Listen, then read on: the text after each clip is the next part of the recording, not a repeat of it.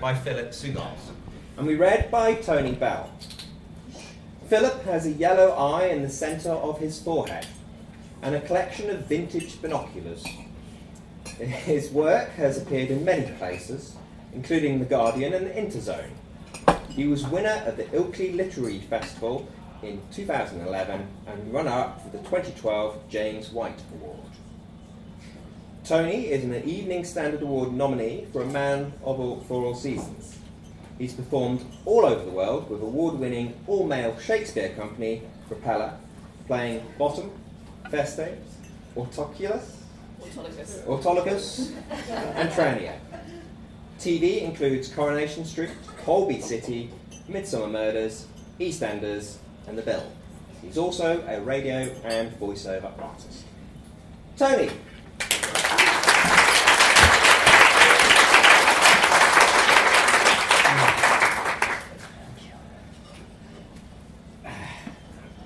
Upwards behind the on streaming, the dark silvers in the moonness by Philip Suggars.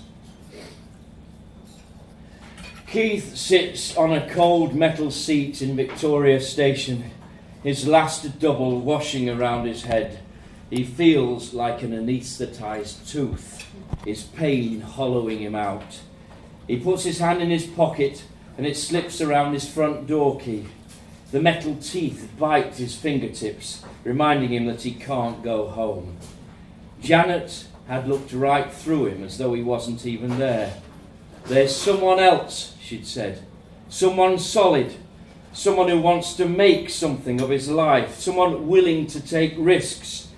He imagines this substantial other, his leonine hair, his broad chest, his perfect teeth in his perfect mouth, so hard to ignore, so indisputably and resolutely there, clad head to foot in black, no doubt, rappelling into his house to deliver chocolates, flowers, and all night back rubbers. He would do anything to be like that. I can arrange that for you. says a voice from beneath his feet. He looks down. There, amongst the bloom of concentric shadows, are the black overlapping petals of a mouth. The figure has no eyes and no nose, but there are what might pass for hands, which the clustered lights extend into webs of long tentacular fingers. Arrange what? says Keith to the shadow. For you to forget. It replies. Its voice is similar to his, he supposes, if he'd gone to a better school and spoke with a microphone. Keith rocks back in his seat and swallows. He closes his eyes and opens them, but the shadow is still there. It waves at him with angled tendrils. He swallows. Are you going to give me three wishes then? Is this that sort of thing? He says. Do you want it to be? Says the shadow. Keith scratches his head. He remembers these types of stories from his childhood. If it is, then my first wish is to have more wishes, he says. This is not going to be that sort of thing. Says the shadow, making a passable attempt at a Gallic shrug.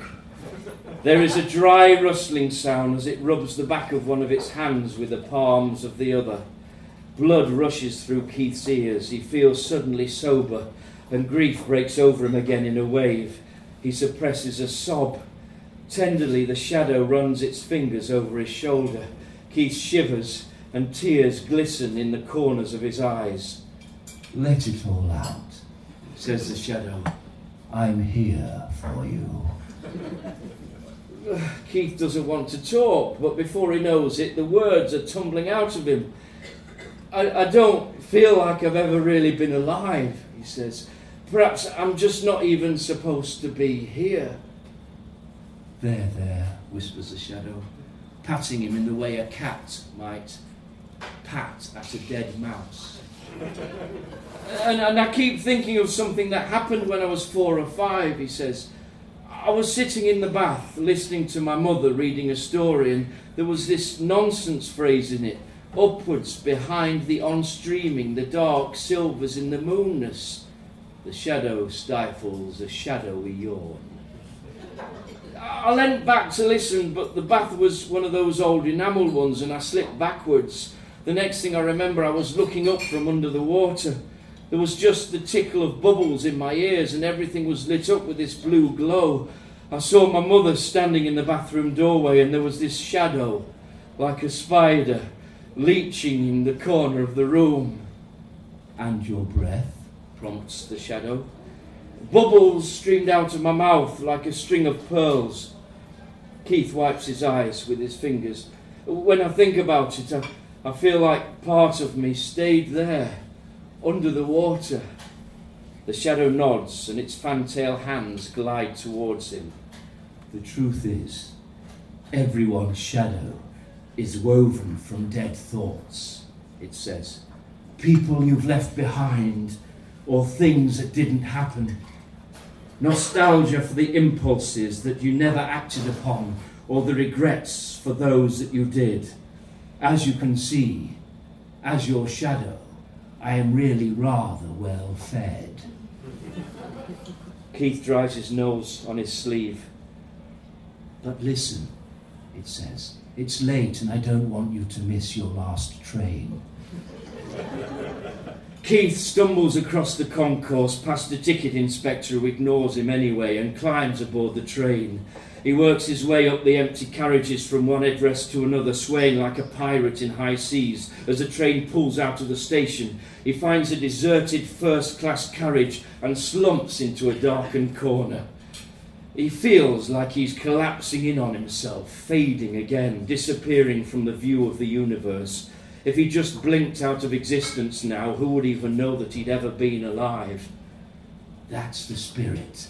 breathes a voice from the opposite corner of the carriage. The train plunges into a tunnel and slows to a halt. It shakes for an instant and the lights go out. With the hissing of silk on silk, the shadow unfurls. Keith feels its fingers stroking his face like cobwebs. What do I have to do to forget? he asks. Simple, says the shadow. Its voice very soft and very close to his ear. We just need to swap places. He thinks that the shadow might be holding its breath and hovering in the dark, close enough to kiss him. The earthy smell of rotten fruit clogs the back of his throat. It sighs and opens its hand. Inky fingers glide across the carriage and caress the door release. It opens with a pneumatic sigh. All you have to do is hop out to show some resolve. Be willing to take a risk. I'll be with you every step of the way. Keith rises to his feet and clambers across the carriage, belching and determined. This will show her, show them, he thinks. He pauses. In the tunnel outside, there's nothing but the sound of the wind. He smells rain and leans on the door frame, smudging his fingertips with grease. You won't remember, Says the shadow. but Janet will never forget you. He takes a breath, summons up all his courage, and launches into the dark, hitting the stone ballast below him in, like an empty sack. The shadow flutters to his side, and all its sham urbanity evaporates. Kneel! It hisses, and Keith obeys, pitching himself forward over the metal tracks. The shadow presses his head against the rail. The steel sings in his ear, announcing the oncoming, oncoming train long before Keith sees it. A voice far away in his belly screams that he should get up, but the shadow presses down on him. His limbs go numb as though filled with ice water. It is only then that Keith feels his shadow's hunger, its need to be seen and heard. It whispers to him of the cold, dark world it comes from, and of all the people who've already been consumed by their shadows. They meet at the dead of night, it says, under motorway bridges, in closed railway stations, in darkened cafes, talking in screeches and staring at each other with eyes that are filled with octopus ink and longing. This is the way it has always been, says the shadow, for those like him. The train appears. its lights diffusing into a blue glow. Keith whimpers and his tears melt the oncoming lights into a string of pearls. He feels the wet kiss of rain on his cheek and realizes he doesn't want to die.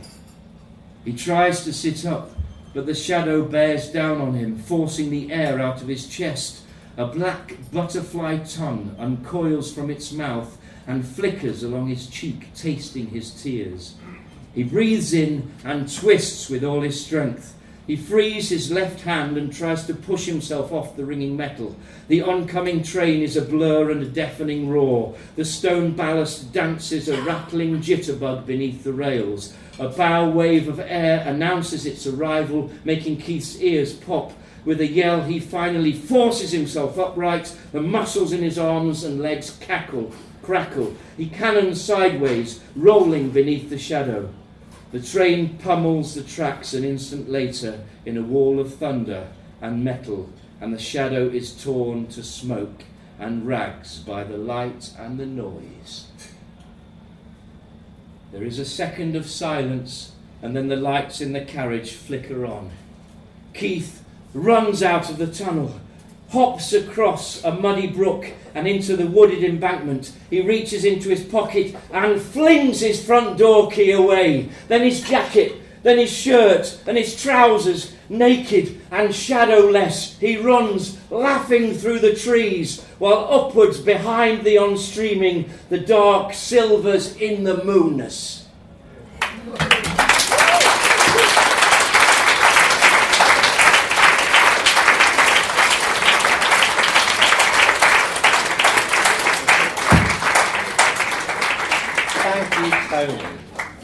Our second story of the evening will be Barrett by Ursula Dewey, be read by Beverly Longhurst. Ursula is originally from the Isle of Wight, but she is now living and working in London as a digital editor for a female lifestyle site. She was a finalist for the Vogue Talent Contest in 2011 and spends her free time writing fiction. Beverly trained at Webber Douglas she has worked in a range of theatre, including All My Sons, Remembrance of Things Past, Morning Becomes Electra, Way Upstream, and Shadow Language. She's also worked in TV, including the BBC sketch show Little Miss Jocelyn, and film. She's also a narrator for the RNIB. Beverly.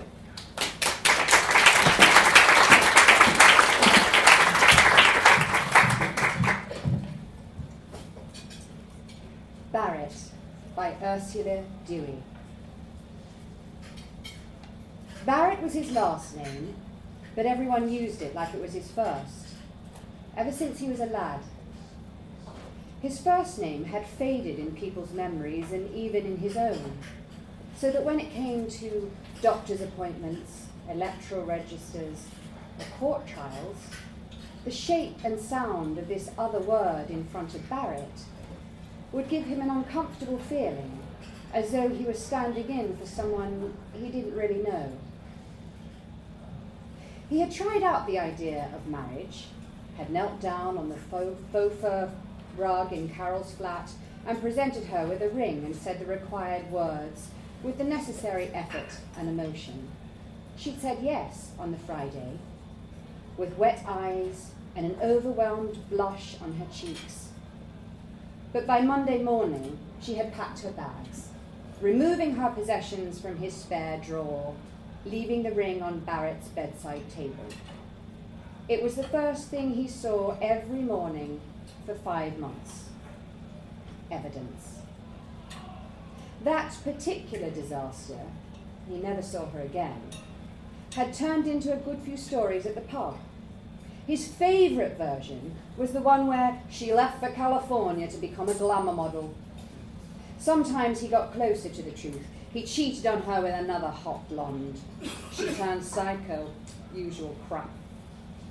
He was pitied for it by others. They all had wives, drab ones, with cigarette breath and brittle hair.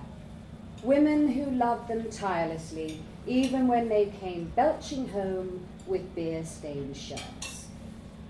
Once, a while after Carol, Barrett had a soaring in his chest when a girl with soft curls came into the George. Stacy, she was called. He'd bought her a drink and there'd been a feeling in the air like summer was coming. He walked her home and they'd shared a kiss in the dark. It was urgent, out of his control. Months later, he thought he caught sight of the back of her. She was pushing a buggy with a man by her side. Remembering her brought on the sensation of rising and falling like a plane coming into land from a trip he didn't want to end. In the early days of his life, he had spent a lot of his free time at the park with Lenny, his best friend, the only one who would consistently spend time with him. Lenny was younger by three years, easy to influence. They'd swap cards and stamps, play truth or dare, and rated girls out of ten. Barrett did a lot of good trades with Lenny. Most of his time was spent hanging around the tyre swing. It was where he'd had his first cigarette, his first joint too, and was also the place where he'd been with a girl for the first time, while Lenny looked out for passers by. Angela, she was called. A heavy-set blonde from the estate, big boned, a regular fighter. She said she didn't have parents. The tyre, hanging as it did from a gnarled piece of rope, always made him think of the trip he'd taken to the zoo with his uncle when he was a boy. They looked at the sad, dimpled faces of the orangutans with their close set eyes and copycat expressions, so that all of the events that unravelled at the tyre were assaulted by the imagined presence of his uncle's cloth cap and slacks and the sense of watching a trapped thing. Barrett was always inclined to show off. As a child, he acted up. As a teen, he fooled around. As a young adult, he was attention seeking. He saw a visiting psychologist once when he was 11 who suggested it was all in reaction to the incident with his mother and that man who wasn't his uncle after all. Balls out Barrett, his mates at the pub would call him, game for a laugh, a joker. Outside the shadow of his mother's hometown, far from the tyre and the terraced house of his childhood, miles from the lingering home smell of grease, cheap air freshener, and Benson and Hedges, he flourished. He moved south to London he made small talk friends easily over pints and matches, picking the right teams, the winners. He felt safest when surrounded by strangers. His gullet, he found, could be opened up if he got the right angle of his throat, and down it he could pour several pints in succession. It entertained the bar, each time a new memory of open mouths and red faces cheering for him. It wasn't a surprise to hear Lenny committed suicide. In a place like Widnes, it's hard to think of anything else to do, Barrett joked. The lads had tried to put on a good show back home, but their sadness was palpable. He came back from London to sit with them at the George for a while and join them in their silence between sips. Barrett knew Lenny's trouble. All that concrete and dirt. The endless view of mud on mud from the grubby window of his box room at his parents' place. The perpetual presence of the tyre. Some people never move on with their lives. It was a grim way to go. He'd chosen a sharp edged kitchen knife and the shower room on a day when his mum was at the WI despite Lenny's precision with his veins, copied from a diagram on the internet, Barrett couldn't picture Lenny's final moments without looping a noose of twisted, dirty rope around his neck and visually swing- swinging him from the bough of the tree, feet still twitching. He couldn't cry for Lenny. He didn't cry for, cry for Carol either, all that time ago. There are some people who come into your life and some who disappear. Not long after Lenny's final trip to the bathroom, Barrett took up gambling. He wouldn't have said the two are connected. On Tuesday nights, it was always quieter with the bookies. He'd watch his fingers slide silver into the waiting slot, press the button, slip in another coin, lose it, and repeat, until finally the noise of success tumbled into his ear canal. The best sound, for a while, was metal falling on metal, loot tipped into the dish for futile retrieval. He tried the horses at first. He liked the names. Flirt in a skirt, best way to go, remember me. Scanning through the names, his attention would snag on words that would make their own stories, like messages from another dimension. Wolf Moon, Girl Talk, Everyone's Friend, Our Secret. When he had a big win, he'd stumble up to the pub and buy a round for everyone. It felt like success. One time, you wouldn't believe it, just like that, this crazy thing happened. Unbelievable, told you she's a good one. The stories he told, tall as he was, were always taller. False reports, details spun into strange shapes, always a contradiction, a moment of doubt. He loved it hated to disappoint. Most sickos are silent types, right? You've seen them in the movies, all tortured like, living with their mothers, never socialising. This guy is not like that. He's a fucking nut job. But you wouldn't know it. He just came into the shop one day, took totally normal, stabbed this woman in the leg. I was there. Blood went all over the show, worse than a bloody abattoir no matter whether the stories were true or not, as long as he was telling them, and as long as the words were caught with both hands by his audience, he'd spin whatever came to mind. Fictitious women he'd slept with, men who got into, he got into fights with, bets he'd won, places he'd been, matches he'd watched. Got the gift of the gab, this one, they'd say. Never had much luck with women, though. After a good storytelling session, he'd return to his bedsit. Dirty magazines on one side, ashtray and cigarettes on the other. TV kept on low all night for company's sake. By day, he worked as a security guard at the supermarket, watching several screens, mundane lives on loop. Grief struck him down suddenly in his 40s. It felt like cement closing in on all sides and setting, firm yet brittle, like old bones. He remembers a rain drenched road, car lights, and street lamps casting ripples of colour onto the watery ground. When he thinks back on this moment, he has an out of body experience, watching himself laid flat on the pavement, his bloated mass casting a wet shadow in the dark like a whale washed ashore in the city. He can never forget the song of the ambulance that came to collect him, a shrill melody of urban angels saving his life, screaming at him not to stop. He caught pneumonia, which made crying difficult, and he had never wanted to cry before. All he could think about was this girl he'd met, Lucy. Face crumpled, the red stemmed tooth on the ground. He could have left it there in the woods for nature to claim and bury, for future generations to excavate.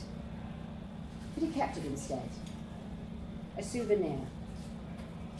It had all gone wrong when he got barred from his local, had just about turned him crazy. He wouldn't have said he was an alcoholic, but the feeling drink gave him was second to none.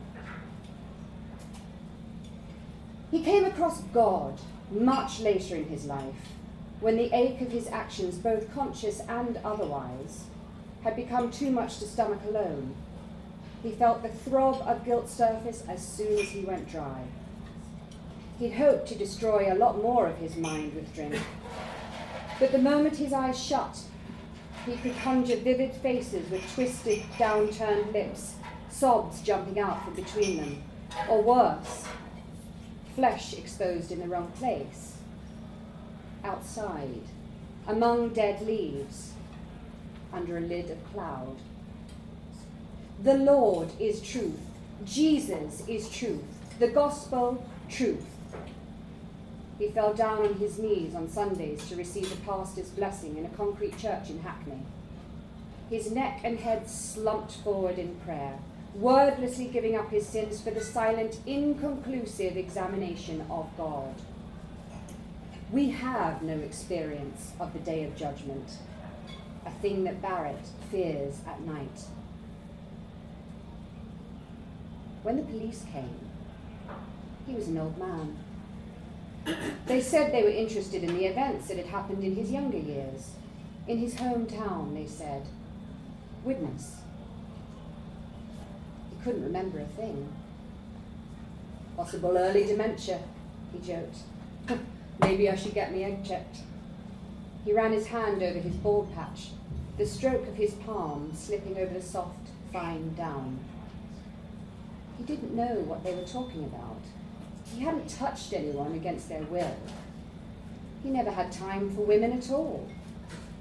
Was a man of the church these days, and before that, the pub, mostly the horse and groom. He had never met an Angela. Never heard of a Carol. Couldn't remember a Lenny. Dead suspect, apparently. Rape and assault. And worse. Terrible. Didn't know a Stacy. Or a Lucy. He didn't know a thing when they cuffed him and put him in the back of the police car. Didn't even know his name.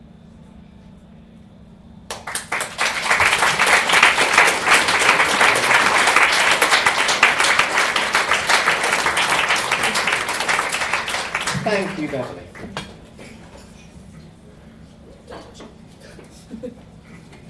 Our third story, and the last one before the interval, will be Snipe Hunter by Eleanor Etienne, and read by Clive Greenwood. Eleanor is working on a short story collection since completing her novel The Exclusions of Love. Her stories have been read at Vanguard Readings and Story Slam, and she's a graduate certificate of novel writing at City University. Clive just filmed new children's series uh, Little Fergie and appears in two upcoming features Mob Handed and Young's Pretender. He co wrote Goodbye, The Afterlife of Cook and Moore, and in May he begins a tour Up Pompeii, playing Lurcio, originally written for Frankie Howerd. Clive!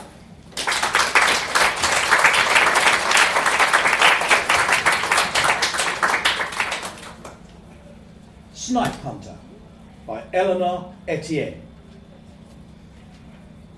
Birthdays don't mean much to a fella. Once he's hit the big 21, can purchase a beer in any bar in town, raise it to his lips in plain view. Not that Davy had waited until legal age to sit up at the bar and sip a beer.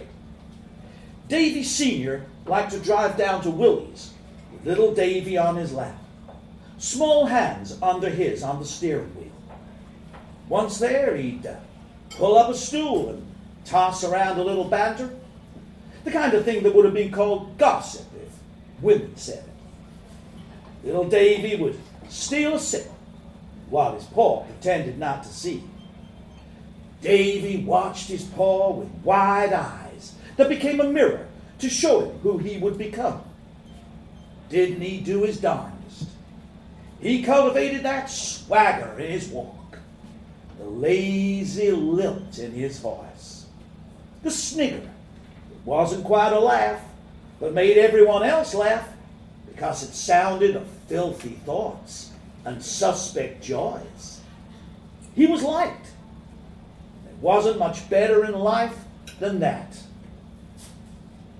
Davy still keeps his father's stool, since Davy Sr. isn't around to sit in it anymore. He raises a glass to his reflection behind the bar. Six oh. Now that's a big one. Same age as his paw when he passed. Davy came close to death himself once, didn't he? He stood right up and he looked it in the eye. Yeah, it only had one. The door swings open, and the fellas are in, held up by their girls. Four young men in denim, jeans and jacket both, each with an arm slung wide around a pretty girl's shoulders. The girl's eyes are glazed tired. Their legs look cold with so little to cover them.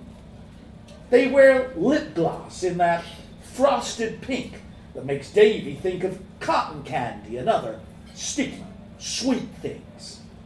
Things made for the sight, not for the taste. The fellows crowd round Davy, girls still attached Levi, Connor, Mason, and Jackson. It's on account of him not having any offspring of his own that catches Davy in that hinterland between wise old man and compatriot. They like to show off their girls, as if a pretty young girl is something Davy might secretly want. He doesn't. Sally, though, Davy likes the lines that play with Sally's eyes when she smiles. Sally hears Davy thinking about her, glides over, one foot after the other, like walking on thin ice. Sally always smells like fresh, tumble dried cotton. Davy can never understand how that's possible in a nicotine box like this. Her hair is too blonde, but sometimes she lets the roots grow in, and Davy can see the red she belongs to. Davy runs a fingertip to the edge of his glass. He heard one of them entertainers once, the ones that play tunes with glasses and fare in a man of water. Pretty smart, that. What you doing there, Davy? Levi says. Just thinking about playing a tune. Is that so? says Connor. And their words say, Oh, fool, but felt in that tender way. Sally pours four beers for the fellas and one more for Davy. Davy likes to sip slow. Not gulping without tasting. He's the same with his food. Once Sally had laughed, called him a sensuous man. He laughed too and wondered how she thought up a word like that. It was what he was. The fellas watch him drinking, and all they see is the stomach swell, the chin sway. He knows. Levi nudges Jackson, prompting a question. Why don't you go hunting no more, Davy? Now, who have they been talking to? Davy shrugs his shoulders loose to the air. No reason. Folks might be saying you lost the knack. Davy laughs, hollow. Why would folks be talking about me? I ceased being infamous a long time since. Hadn't he once been able to catch anything, anything living and hiding out there in those woods? Now Davy's just the old fella who keeps the bar company each night.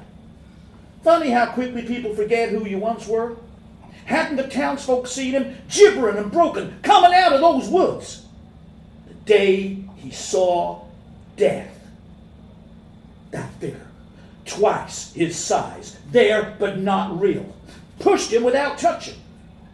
It was waiting for him right there where the earth got loose, and it threw him head first to where solid ground met ravine. Davy was plunged downwards through a head smash of rock and fistfuls of grit. He started a prayer that hit the dirt when he did. He pulled his injured weight back up that ravine. Goodness knows how, but he did. Death watched out of that eye all the way, close enough to breathe on his neck, mess with his head a little more. Davy hadn't been into the woods since, even after the nightmare stopped and Death's face became like a thing he'd made up. The change in him was sudden, but only where he could see it. Outside, he was still readjusting, becoming his true self. The fellas don't know about that time. Too young. So it's true. We was just thinking, saying how folks must got it wrong.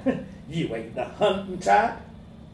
Maybe it's because Sally is listening, but this burns Davy a little. I was once. He was a legend around these parts, Sally says. She's smiling just for Davy. Oh, I'm old enough to remember. The fellows laughed, disbelieving, not at Sally's youthful looks, but that this mild, sensuous man could hunt anything. Won't you prove it? Yeah, Davy, show us. Can't say as I care to. Ah, come on, David. We dare you. They've got magnetic, twinkling eyes. Davy can't look away. What is it you want me to catch? I, I, I know just the thing for master hunter such as yourself. A, uh, what was the name of that thing? Levi nudges Mason this time. Um, a, uh, a spy me uh. Yeah, that was it. I, I heard it escape from one of those circuses. Uh, yeah, that's right. A, a circus came in last month from Europe. Europe, yeah. Now, you may not have heard of a spy me, uh, Davy. That's because it's a strange foreign type of animal. Levi nods towards Jackson. European type. It's been seen in these woods. Kimberly wants it for a pet. Ain't that so? Connor squeezes the shoulder of his girl. Levi laughs a loud bellyful. The girl nods yes, as though they're speaking another language. Hasn't Davy got to go back sometime? Face the thing that put the fear into him? So why not now? Don't the fellas just have to laugh? It's a funny thing. A make believe animal for a make believe hunter. Davy goes home, checks his books. A spy meter? It isn't there. Just as he thought. He's getting old, but he ain't getting stupid. The fellas, they don't let up. The joke is a morsel stuck in their teeth. It makes words for them every time they open their mouths. Still waiting, Davy? Yep. What you waiting for? Just waiting for the right time, fellas. Ain't it the right time yet? Almost. Is it the cold or the fear rattling his bones? The damp undergrowth seeps into his boots. Tree roots crunch loose under his feet. Each step he takes, he grows more uncertain. He's traveling backwards, back to being a much younger man. Few feet ahead is the ravine. Davy stumbles, his nerve is gone. What was he thinking coming out here at night? He won't survive another fall, not at his age. Davy feels it, standing right behind him. He turns, sharp, stumbles back another step, too close to the edge. Davy's breath comes quick. Death's dark face is the night sky. But somehow that eye is there, suspended, unblinking. You've taken everything I ever loved, Davy shouts. His voice is high, young, unbroken. You're not going to take me! The woods pause, breathe a slow breath. The whole scene moves in a way that isn't possible, in and out like a heat wave. It's a cold night. Better get to living then, Death seems to say. How his nightmares distorted the memory, put more horror into his experience. All he needs is a little courage. Davy sees. He's not been fleeing from death. He's been fleeing from life. Death as a truth sayer. Who would have thought? The fellas are in before Davy. They've heard tell that Davy's been out in them woods. All eyes turn as he swings through the door. He's got that swagger in his walk again. One last time. And a question for Sally. Maybe two. Maybe he can tempt her back towards red again. Levi shifts in his seat. I- am just keeping your seat warm for you, he laughs. The beer is already doing its work. No need to move, Davy says. I'm taking a different stool tonight. The fellows want to wait till Davy's seated, but the question needs to be asked. So did you go, Davy? Was the time right? They're expecting a revelation. There's nothing about Davy to suggest it. It was, fellas, he says. Davy sits, perches really, as if he might not be staying. Sally is back from the storeroom. The sight of Davy puts the smile back on her face. Good seeing you, she says. There's a little wonder in her voice. Had she really thought she'd not see him again? I'm making us some margaritas. Let's have a little celebration. Yes, let's, says Davy. Who is he now? This mild, sensuous man who has lost his fear. A margarita drinking man, perhaps. Davy hasn't forgotten the sack slung across his shoulder. The fellas lean in as he loosens the tie. There's something moving in there. Davy rests the sack on the countertop, tilts it a little, so whatever it is can get out. Ears first. It has brown fur, blue tinged, an almost electric glow. Its dark eyes watching everybody as if they are the strange ones. Four legs, well, that was to be expected. Kind of rabbity, rodenty. What the hell is that? A spine meter, Davy says. Just like you asked me for.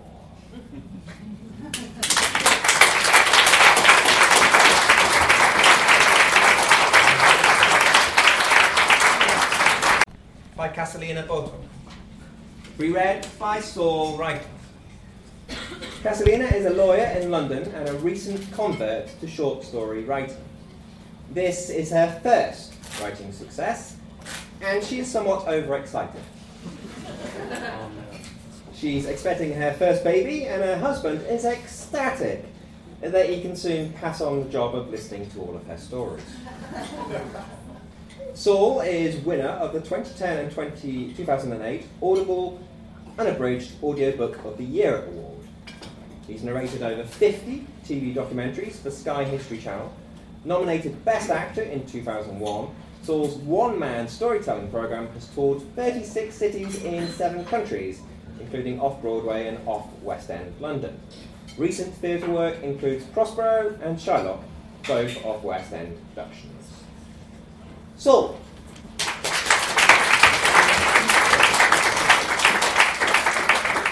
Thank you.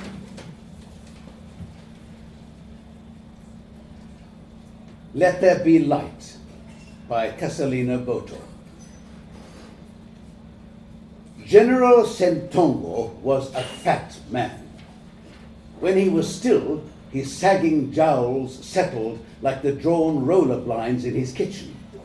And when he moved, they swung violently from side to side. Eh, Ondongo, you're part of this country. Simple, it is simple. He laughed deeply from his belly. Where there is electricity, where is the electricity? My red carpet, your tarmac roads. Jesus Christ, my backside. My backside is numb from those potholes. Sentongo made a show of grabbing each of his buttocks and laughed until tears welled in his eyes. Imagine, even these bloody cushioned butt cheeks, they've been left threadbare by the state of your roads. Odongo laughed along with him and stopped abruptly when he stopped. Odongo, come now. We live in difficult times, but you don't have to live without light. General, uh, no one in this area has electricity. I cannot demand it from my home alone, Odongo replied. Odongo, you need to strengthen that, that backbone. Or has it been crippled by the roads like my own buttocks? Sentongo frowned seriously. Odongo, you have seen my house. The wardrobes are made from the purest mahogany, shipped from Brazil. The roller blinds glide when you pull them. The rooms shine with the brightest light at the flick of a switch. The shillings I'm paid to be in charge of our country's army do not do me justice. I get justice from the extras. Jesus Christ, they're part of the deal. Odongo looked around his own house, which was the only brick building in the village, surrounded by mud huts. His wife, Mercy, loved letting newcomers know that life was comfortable. Odongo heard her sometimes, and pride and guilt would warm his cheeks. My husband, he is head of the army in this region. Yes, yes, the whole northern region. We live in the brick house on Masindi Road. You must have seen it. The one made of bricks. ah, yes, you know the one. But Odongo rationalized what harm would one generator do? And he could almost hear Mercy's sweet voice. Eh, you will definitely know my house, the one with the electricity shining brightly through the windows. Yes, yes. That's right, the bright house made of bricks. General, perhaps you are right. A generator will help me serve our country late into the dark evenings. It was two weeks after the generator was installed that Odongo received the first letter. Typed, anonymous, and thrown like a hand grenade through his letterbox. More than half of the soldiers in Odongo's region were based at roadblocks, and on the day of the letter, he drove through as many of as the potholes would allow. The first was the largest in Apats on Akorokoro Road, ma- manned by six men. Four were asleep in hammocks. As Odongo approached, they tumbled out like white ants when they heard of his arrival. Colonel Odongo Isingoma! They saluted in unison before one rushed off to get the roadblock's log. Good morning. God bless. I was in the area and thought I would drop by. They looked nervous. Colonel, the, uh, the past week has been incredibly, incredibly busy. Two very, very large incidents. One extended late into the night and took up a huge amount of men hours. Let's skip these formalities. I want to check on how everybody is. The six of you, the regiment generally. Silence. How are you? That's all. Some shuffling of feet and staring at the red dust covering their battered boots. Do you have any requests for the officers? Any feedback on your conditions? Anything you need? We're, we're fine, Colonel, came the reply as all of the men stared firmly at the dust. Three more checks at Gulu-Kitgum, Arua, and Nimule roads, and a near identical response from each. Odongo started to wonder whether it was he who was being tested, played with like a goat before a slitting. The man who sent the letter would surely be brave enough to make himself known. Over the next week, Odongo dropped in on every roadblock in his region. Each time, he posed the basic questions, received baffled looks, and left with feeble responses. It was more than a week after his final drop in that a second letter arrived. Odongo read and reread it under the light of the generator. You want to know who we are? We are neglected. I'm speaking not just for the soldiers, but for all inhabitants of this region. The good schools, hospitals, power supplies are all in the south, where both the president and the chief of staff families live. We have nothing here no investment, no power, no future. We have heard good, kind words about you, Colonel, and we have watched these past weeks as you have tried to find us. But how are we to know whether you come to help us or arrest us? We need some sign. New Vision's headline a month later. Colonel Odongo Isingoma demands equal investment in his region and access to the good schools, hospitals, and power supplies currently enjoyed only in the south. General Sentongo was furious at the anonymous priestly press leak, and Odongo's wife, Mercy, could not understand why her husband was determined to rock her comfortable, bright brick house. But Odongo's pen friend understood, and the third letter simply read 14 hours, Thursday, Aloy Road, by Ogorogoro Water Pump. The days passed slowly until Thursday arrived. In his uniform, Odongo looked out of place as he walked down Aloy Road, surrounded by men and women with their yellow jerry cans either empty and swinging by their sides or filled to the brim and balanced carefully on their heads. Cannon! Cannon! shouted a soldier from the shade of a mango tree as Odongo approached the water pump. Odongo recognized him from one of his roadblock visits. It was you who's been sending me these letters?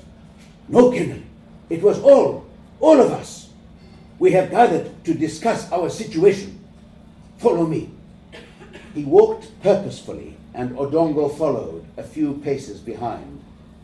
The rains had stayed away for months, and the ground was hot and dusty, creating a red cloud behind each of the soldiers' footprints.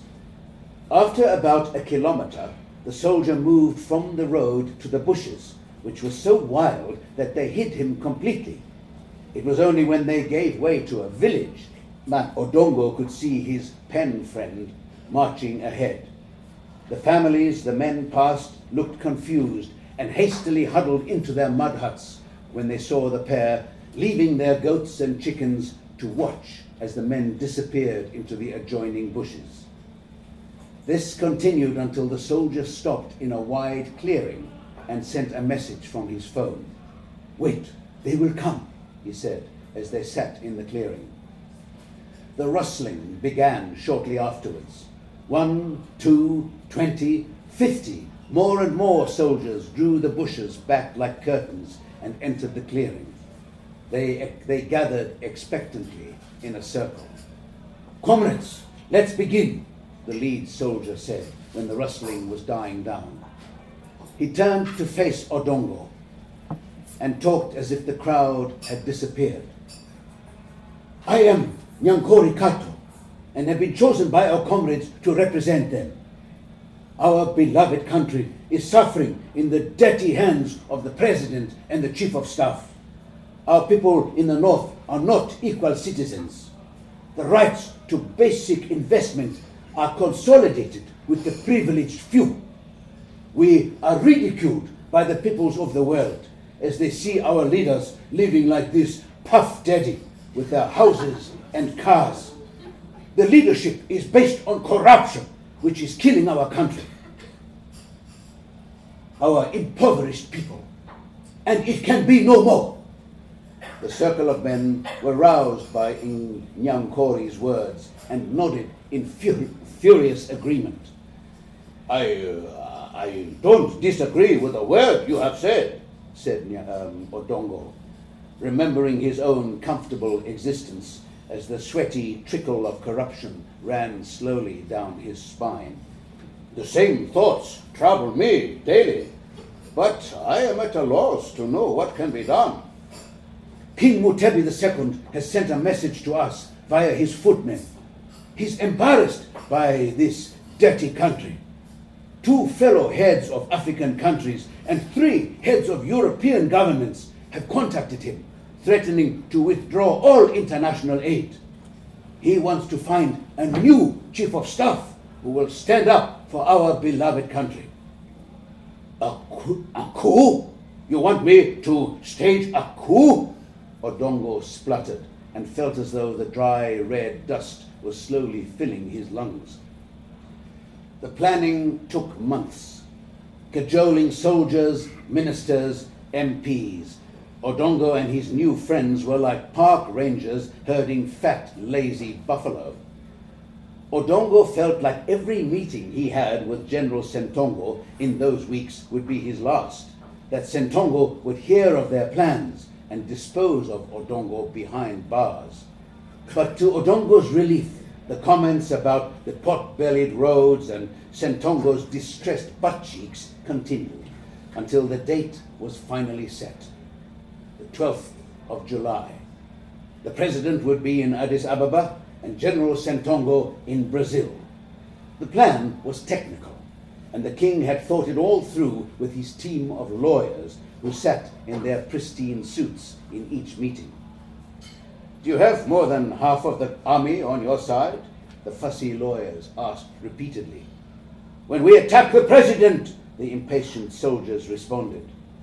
We want to oust the president peacefully, if possible, and will amend the constitution when he's on international duties, responded the lawyers. It was so much babble to the soldiers' deaf ears. I want to be the man who slits the throat of General Sentongo. I don't care how. I'll do it with your goddamn constitution if you want. Odongo's pen friend told the bemused suits. The truth was, they were all surprised by the lack of carnage. Some of Odongo's new friends were bloodthirsty, so there was disappointment too. But it happened in a way which showed how the new regime wanted to govern, defined by peace. The king called an emergency session of parliament where he proposed to dissolve parliament as temporarily allowed under the amended constitution. It was approved by 111 to 89. Among those who voted against was the president's son, who had been groomed as the president's successor. The son left the room in disbelief, swearing bloody revenge. He was met by crowds of the rejoicing public who had already started their celebrations, and at the front of the crowds were the police officers who arrested him on the king's instructions. The president caught wind of the parliament's dissolution immediately and flew back to the capital. He too was met with handcuffs. His loyal bodyguards defended him determinedly and were among the day's few casualties.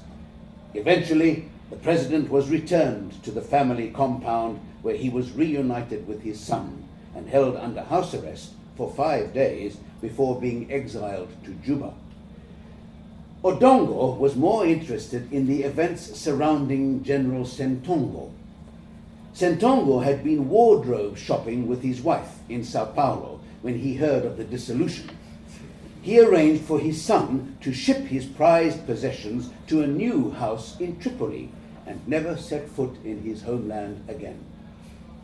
And Odongo, yes, yes, he was offered the position of new chief of staff under his country's first democratically elected president, who was in place within four months of the dissolution. But Odongo declined. He had been too involved, seen too much, and let the trickle of corruption run too deeply through his life. That first day after the revolution, Odongo drove back to his village, smiling like a hyena. It was on that bumpy journey that he decided to devote his days to campaigning for equal treatment for his region. It took some time, but eventually Mercy grew to enjoy their new life, and she basked like a lizard in the goodwill and appreciation that their neighbors flooded upon them.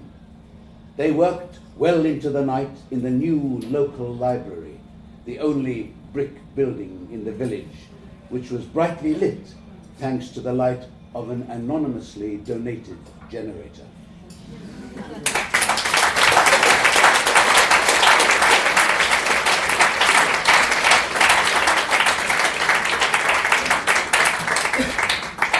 Thank you, Saul. Before our final story of the evening, some notices. The Liars will return on the 8th of April with a Shakespearean Slings and Arrows. The next submission deadline is the end of March for May's beginning and end. Details of this, along with all of the year's remaining themes and videos and recordings from previous events, are on the Liars website. And so, our final story of the evening will be Do You Dare Me to Cross the Line? by Mike Clark. We read by Alex Woodhall. Mike recently completed a creative writing MA and is currently putting the final touches to his first novel. His day job involves working in the margins of the criminal justice system, a source of unparalleled inspiration for a crime writer. A shame then that he isn't one. Alex has worked in comedy for the last 14 years on stage, TV, and radio. He DJs extensively around the country in clubs, festivals, and in a zombie chase game 2.8 hours later. He's also half of the Coffin Dodgers Disco, which I believe is now held here. Um, interests include ballroom dancing, Native American art, and pornography. Alex.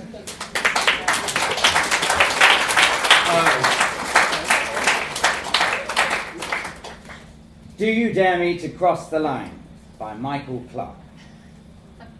Truth or dare! Rachel shouts when the partied out conversation dies down for a few embarrassing seconds. We're all staring glassy eyed, wondering how in hell's name this group of half a dozen ironically half cut hipsters has rocked up in my lounge at four in the morning. Actually, I know damned well while we're here, being the guy owning this loft apartment, a spaced out stumble from the Hoxton dive bar strip. The artists like to slag off the tech set, saying we're drawn to Silicon Roundabout like flies around a decomposing Damien Hirst cow's head, pricing out who they call the real creatives. But it's all peace and harmony when they realize you've got this cool place on the coolest street, and they soon invite themselves to dance all night, smoke, or drop whatever us starry eyed fools will let them. And Rachel, my gallerista girlfriend, is that habit I can't kick. Shit, no, I say. Last time I woke up two days later, not knowing how the hell I got this on my arm. I point to the tattoo on my bicep. Rachel's idea of a cosmic angel.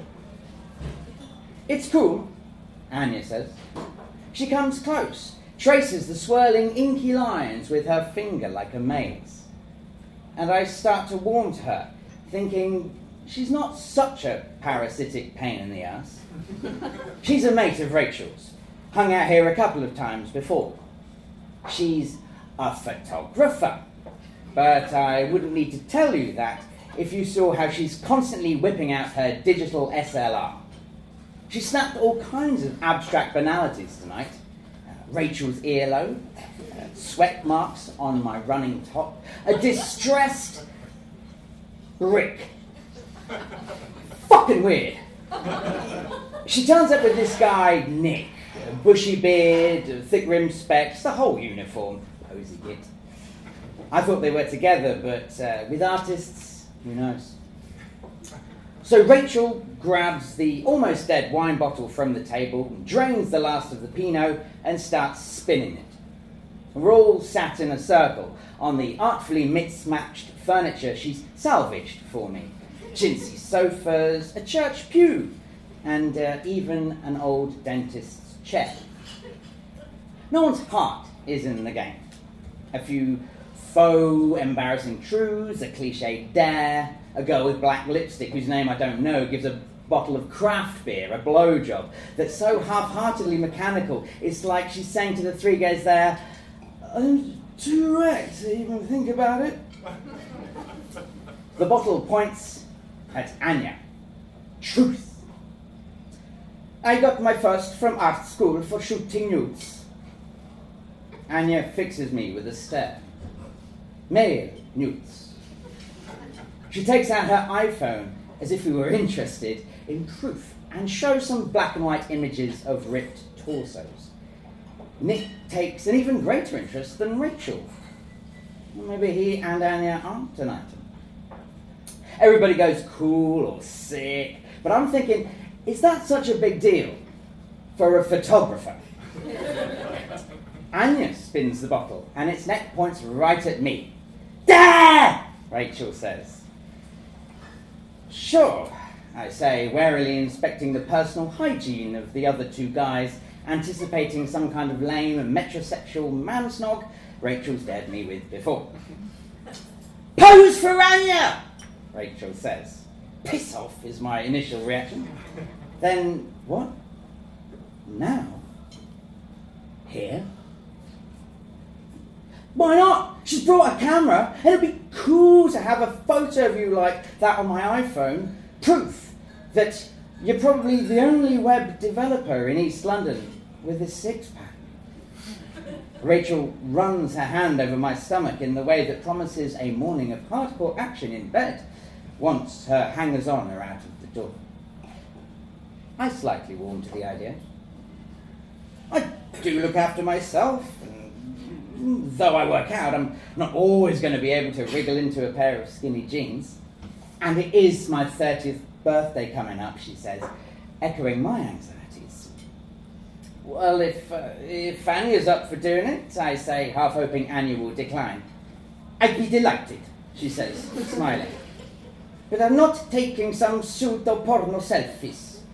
I need to add some artistic integrity, a team for me to work with, and somewhere private to shoot. Somewhere private? I'm starting to wonder about this, but I'm not going to back down from this there. Just pinning my hopes on Rachel being, I guess, possessive. But it's not happening. Use the kitchen, Rachel says. He spends more time there than in front of his Mac. Cool, says Anya. Done, I say, with brittle bravado and spin the bottle again. It points to Rachel. Dare! Group dare, she says. That's her individual twist on the rules and shows even she's bored of this bloody stupid game. She slams a fistful of pills on the table. Everybody except Anya and me grabs one or more and leaps up as Rachel cranks the jungle, screaming something about dancing till dawn in Nick's ear. And I realise how friendly she's been with him all night. So, where's the kitchen? Anya asks, fingers clasping around her lens. The kitchen diner's tucked around a corner from the lounge. Rachel's right. I hang out there more than I realise. This is my territory, and the lounge hers. Its stripped pine floors are now being pounded by spaced out feet. So you cook? Anya asks, tailing me. Before I get a chance to answer, she closes the door behind her, and I'm wondering why Rachel's not followed us here too. Is this some trust thing? I mean, Anya's a cute girl, but she's no Rachel. Can't stand that fucking noise either, Anya adds. She surveys the shining stainless steel, looking at the pans and utensils hanging from the ceiling. And I properly notice her eyes for the first time. Wide, blue, long lashed. She's a slight figure, dressed down in black with close cropped hair. But a girl with a tongue stud's not normally my kind. Maybe it's the booze or the situation. But I'm starting to find her more attractive than I should. Are, are you sure you want to do this? I ask. I've let you escape your dare. Rachel would kill me. She's obviously given the theme some thought and goes on, I'm thinking we do contrasts. Given the theme, uh, human body, food, sensuality, right? A knife's steel blade against skin, the soft texture of steak pressed into hard, bony rib, shimmering oil spread on tight, tense muscle. You got anything in here that would help with that? she speaks with an intensity that has me obediently raiding the kitchen drawers. While she's fixing her camera's settings, I search the cupboards, lay out the knives from my block, and raid the fridge for fresh ingredients. She seems pleased when I pull out this kick ass beef rib I hustled for Sunday from the farmer's market. My heart's pounding now. The situation's starting to arouse me. I know that's not a good thing, but my discomfiture makes it worse. I'm not sure if I can do this, and I'm hoping, and not hoping, Rachel's going to stop dancing and join us. You can take your clothes off if you dare, Anya says. I enthusiastically slip off my sneakers, discard my socks, and unfasten my shirt, slowing as I reach the bottom buttons. I undo my belt and step warily out of my jeans and then I fold and unfold my trousers several times before I finally place them over a dining chair. Anya stands there watching me in my Calvin Kleins, looking me up and down with what I take to be the eye of a professional photographer. She purses her lips, smiles, nods as if she seems to consider her plans for the shoot. And most of all, she waits. I'm feeling sized up like an object, uncomfortable, wondering how I'm shaping up against all those first class nudes she's photographed for her degree.